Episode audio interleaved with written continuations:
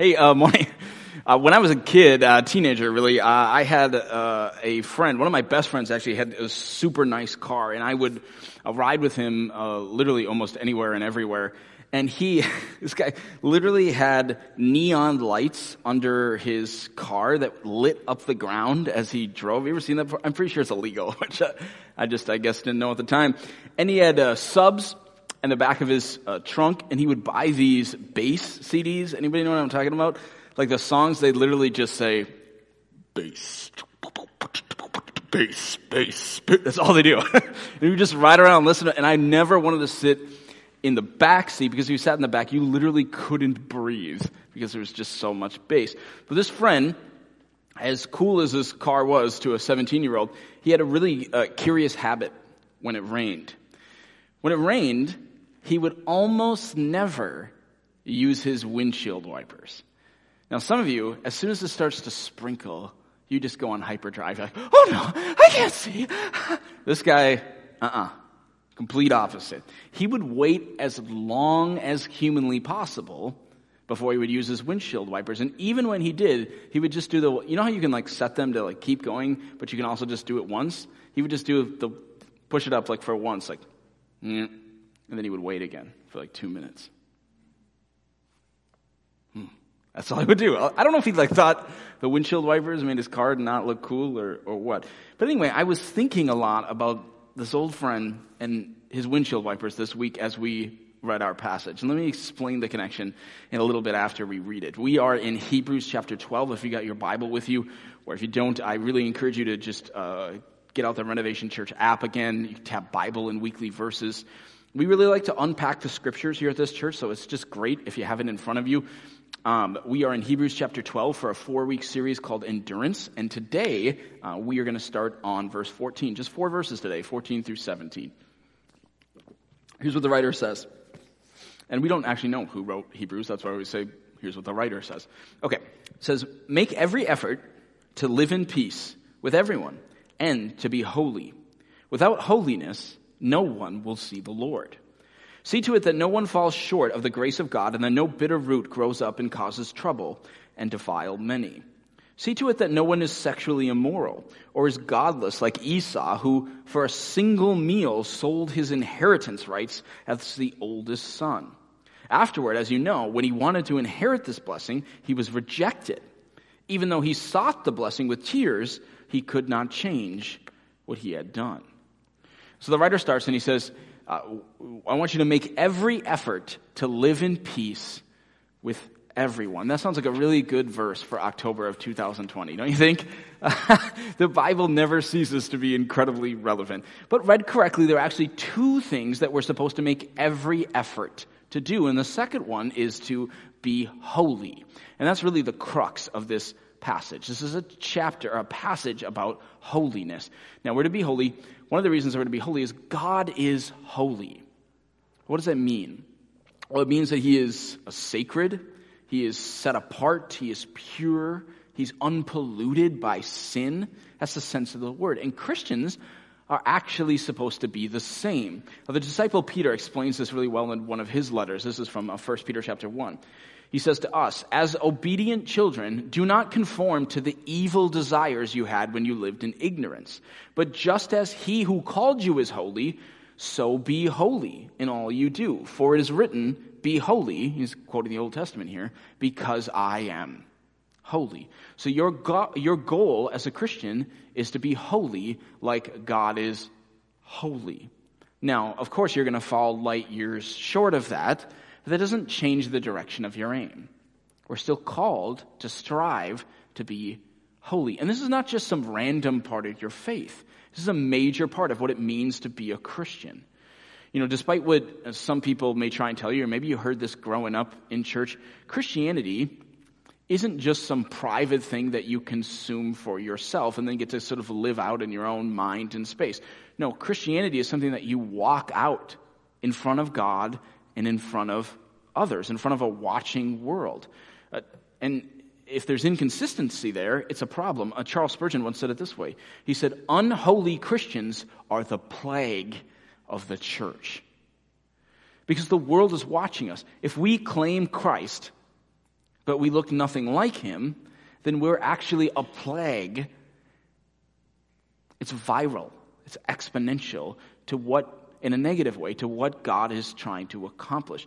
No, we're actually told to make every effort to be holy. In fact, that make every effort, there's actually just one word if you read the Greek. And the idea behind it is you are to pursue something. You're making every effort to be holy to the point that you are chasing after it. I don't know if I've ever uh, quoted Charles Spurgeon twice in uh, one minute before, but I'm going to do it right now. He said this, you will, I should this more often, you will never gain holiness by standing still. Nobody ever grew holy without agonizing to be holy. Look at this. This is brilliant. Sin will grow without sowing. It just happens. But holiness needs cultivation. Follow it. It will not run after you. You must pursue it with determination, with eagerness, with perseverance as a hunter pursues its prey. I, I heard J.D. Greear say this way. He's a uh, pastor in North Carolina, great communicator. He said, growing in holiness is an uphill battle. It's like riding your bike uphill. If you stop pedaling, what happens? You go backwards, back down the hill. We've actually have to work if we're going to pursue being holy like God. But there's some nuance here. There's a trick to this. You can't work so hard at this that you actually work God out of the process. We got to be really careful that we pursue this biblically. And I think many, many, many Christians actually mess this up. So I want you to listen carefully to this. Many Christians, I think nowadays, we try with all of our might to rid sin out of our lives, or we try to white knuckle our way out of an addiction, or we try harder than ever to be good. But none of those things are the teaching of the New Testament. The Bible teaches that holiness is a joint venture between us and God. Okay, so let's go back to my friend with his windshield wiper habit. Let's just turn it into a metaphor. Let's say that the rain represents sin. And it's a good example because we have a lot of sin, right? And sin is everywhere in our lives. It's hard to get rid of. It tends to just keep coming, like the raindrops on your windshield on a rainy day. And let's say your windshield wipers are the thing that allows you to be more holy, right? Because they're removing the rain, they're removing the sin from your life. But sin keeps coming in, right? So we need to keep working the process. Now, notice a couple things. You are not your windshield wipers, right? I don't think you're sticking your hand out your window while you're driving, and right? That's you're not the windshield wiper. And this is true biblically because you don't actually have any power to remove your own sin. One of the chapters in the Bible I'd really encourage you to read on this sort of balance between us and the Holy Spirit versus sin is Romans chapter 8. Or maybe write that down. That'd be such a good chapter for you to read on this.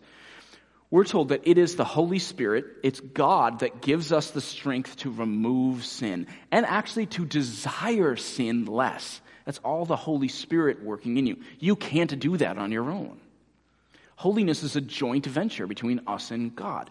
But what's your part then? Well, our part is we're still called, to pursue it, right? To seek it, to, to want to turn the windshield wipers on, to work with God. But it's God that does the actual work of wiping it away. All right, let's look at the second part, verse 14. It says, Without holiness, no one will see the Lord. They won't experience the Lord moving in their life without holiness. This is actually the most important part of the whole four verses of our passage, just sort of the cornerstone thought. It's saying this if you continually let sin into your life and you do nothing about it, that's the key. That's the key part, right? Because we all have sin in our lives. Saying you will not see the Lord. You'll not really experience Him. Unfortunately, this is so popular in our, in our culture right now. I see this nowadays with uh, many celebrities, whether they be football players or musicians, whatever, that claim the name of Christ. They say that they publicly say that they're a Christian. And they love it. They maybe even quote it when Paul says that we are saved by the grace of God. But then they skip the part three chapters later when the same letter that Paul says, but in, for holiness sake, don't even have a hint of sexual immorality in your life. We just ignore it. But without holiness, no one will really see the Lord. Right? If, if you continue, uh, maybe it's a lust for you, right? If you continue to just let lust into your life, or pornography, you do nothing about it, you will not see the Lord. If you continue to let anger rule your life and it's just spilling out on your family, but you do nothing about it, you never try and change, you never bring it to the Lord to work with Him, you will not see the Lord. I'm not talking about messing up, okay? We all mess up. We really do. I'm not talking about, you know, this is where the metaphor works so well again. Yes, the rain just keeps coming, right? It's a matter of do, do you desire? Are you pursuing? Are you making every effort to be holy? That's what we're talking about. This passage is telling you that without holiness, you will not experience the Lord. It's telling you that if you're just like the rest of the world and you look just like the rest of the world, then the world is all you'll see. It's telling you that as a Christian, you ought to hate sin. Do you hate sin? Do you hate the sin in your life? Because it's saying if you don't hate it, then you're not going to turn the wipers on, and you're not going to want to work with God, and you will not really see the Lord in your life. There's probably in a room of this size, or people watching in the other room, or if you're watching online, there's, I know there are people listening to this where you feel like your walk with the Lord the last couple of years, if you were totally honest, has been kind of just meh. You still believe, you're coming to church, but you don't have much passion for Jesus anymore it is quite possible that this is one of the main reasons why. Your vision of God is being clouded by the raindrops on your windshield. You've given sin a key to your apartment and you've just let it move in to your daily life. And because you're not pursuing holiness, you will not see the Lord. This is right out of Scripture. You will not experience Him. You will not feel Him. He will not be guiding you. He will not be moving in your heart. And a lot of people live like this right up until they crash, right? They just, their lives fall apart because they just let the raindrops keep coming. And eventually they crash. Or I know a lot of people that they wait, just like my friend, they wait to the very last second and then they cry out to God and they turn the wipers on and God moves in their life but then they just go right back to it again, let the rain fall. You, I, I want to tell you, too, this is also one of the reasons that the American church right now is so lukewarm in our faith. I've read a couple books uh, this year about revivals, historical revivals in the church in the past. And there's always a couple of hallmarks that you find in every single revival. Uh, one of them is prayer. Right? So you come to our prayer meeting before the services. You know what another one is? It's holiness. It's holiness, that the church gets holy. God isn't going to come down and do this amazing revival work in the American church if we're just okay with the pollutant of sin in our lives. It's not going to work like that. That's not the way that God wants you to live. And you're never going to experience real life like that if you would let God in, if you would pursue this, you'd start to see the Lord again. You have to see his face. This is an amazing promise from the Bible. You know, uh, Jesus promises you, promises you this exact same thing. This is from the Sermon on the Mount, the Beatitudes, Matthew chapter 5. Look at this carefully. Jesus says, Blessed are the pure in heart. These are the ones that are chasing after holiness. What's the blessing? for they will see God. Without holiness, no one will see the Lord, but with holiness, you see the face of God. He's moving in your life.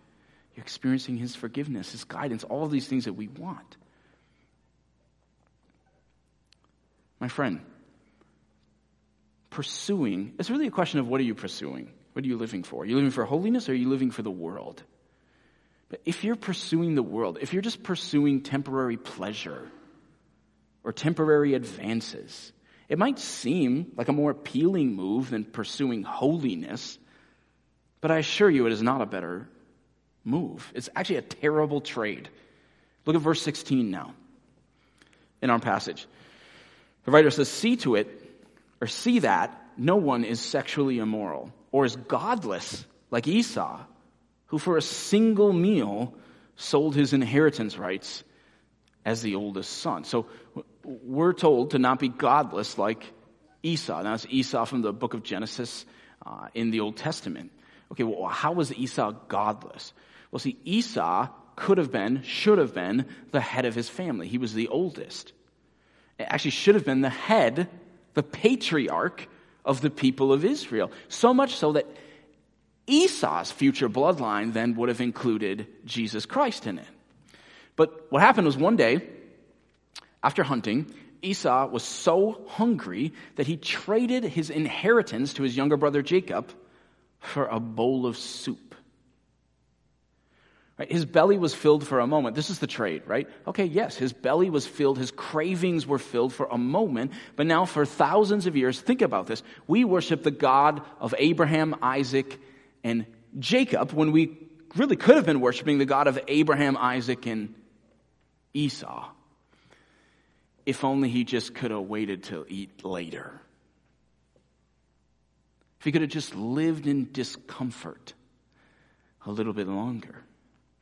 And the blessings he would have inherited, they would have been uncountable, perpetual. They would have been completely satisfying. But instead, with the trade that he got, by forsaking holiness, was just a temporary satisfaction. And so, the book of Hebrews in the Bible, it's warning you. It's warning you. Don't make the same awful trade as Esau. Because the blessing of walking in God's holiness, the blessing of walking in God's ways, it is infinitely better than whatever bowl of soup the world is promising right now is going to fulfill the cravings that you have. It's a bowl of soup. Will you believe this morning that God has better for you? And really, the blessing of that inheritance, it's not just off in the future after we die, it's actually for the here and now. And I think too many Christians, we, we just have almost given up on holiness. And I don't know what's going on in our culture right now. Even when I came to Christ 20 years ago, I think of worship. We used to sing about this all the time, right? Uh, just think of the songs we used to sing. You know, holy, holy, holy is the Lord God Almighty. We'd sing, holy is the Lord. We'd sing, you are holy. We used to sing, holiness, it's what I long for. And now it's like worship leaders across the country, they didn't even write songs about that anymore.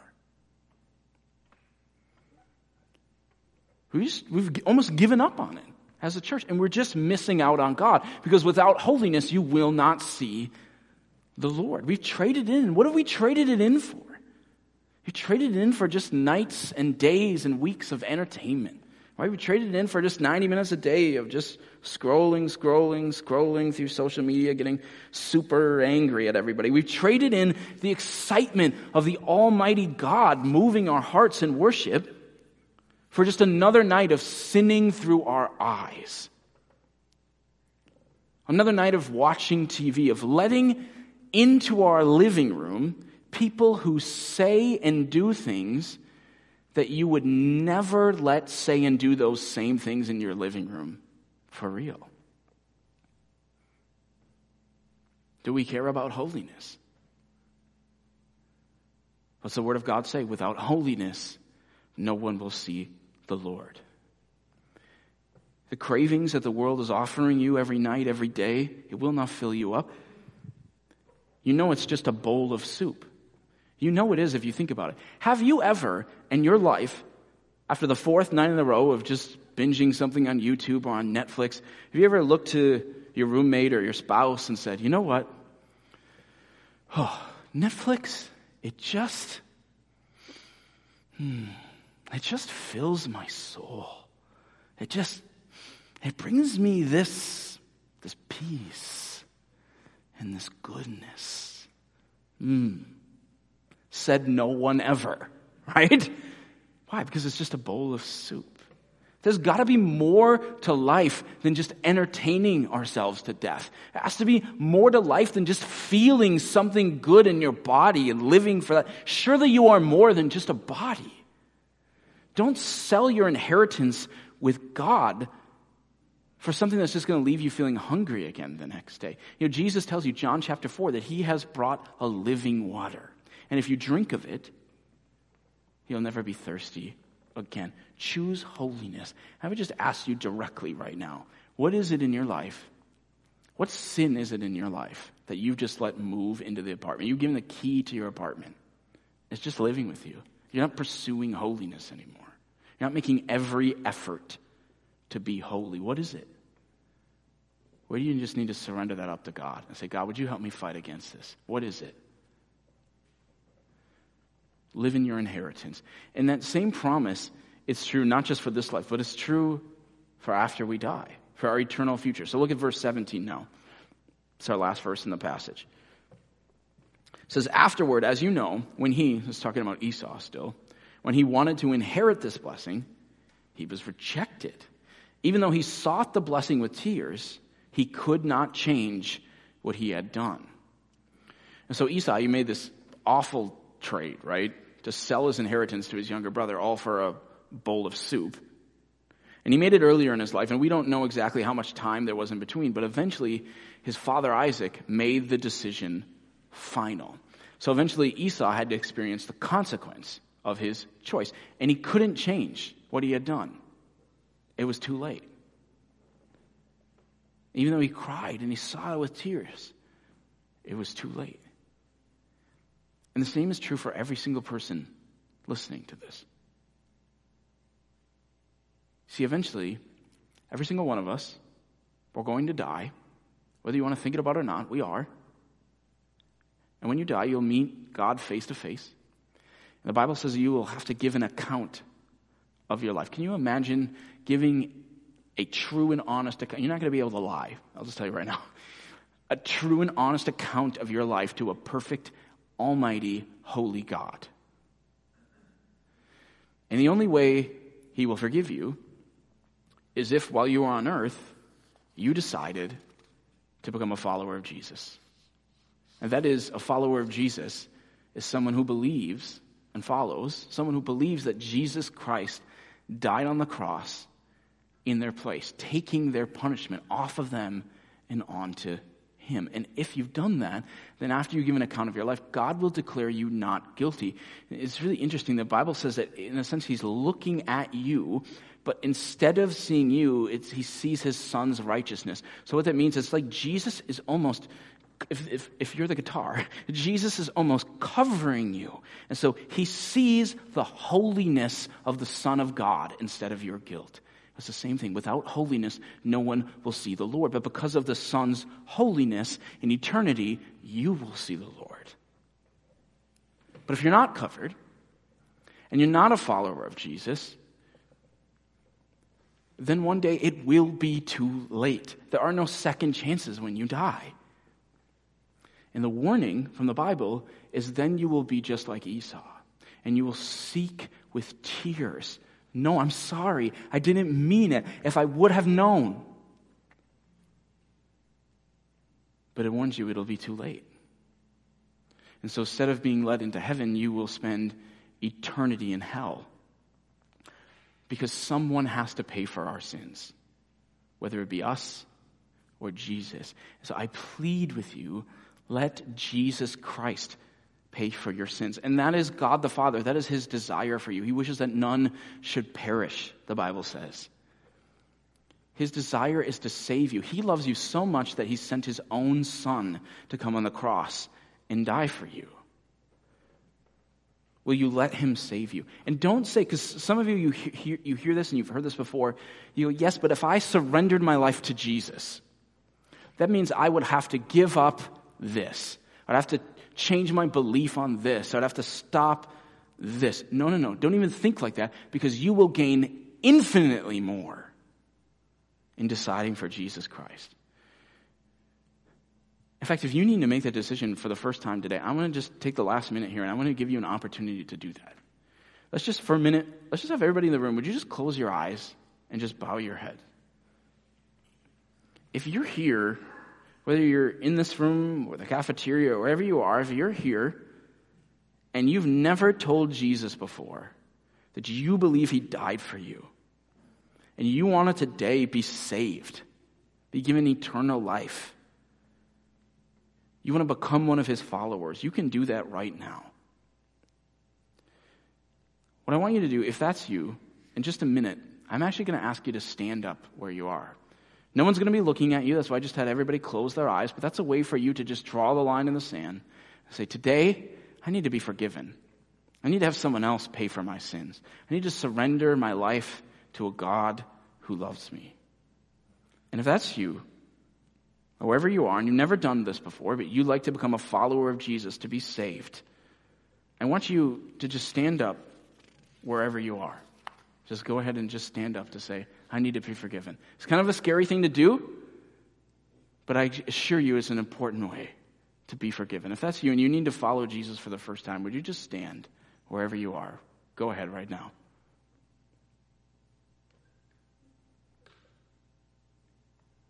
Let me just give you five or ten seconds. If you know that you're here and you know you need to be forgiven, would you just accept this gift of forgiveness from Jesus?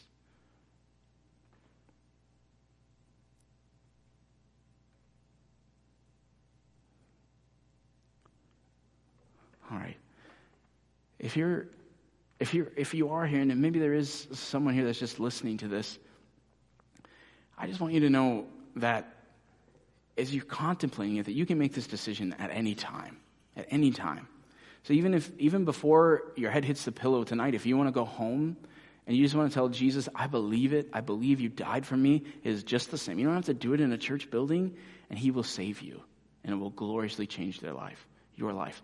If you did make this decision, and you happen to be in, in another room somewhere watching this right now, I'm going to go out in the hallway. I have some resources that I can give you to get you started. So if you're in the cafeteria and you are standing, uh, I will meet you out in the hallway as well. So let me just pray and let's just worship our holy God who is worthy of a holy life from us.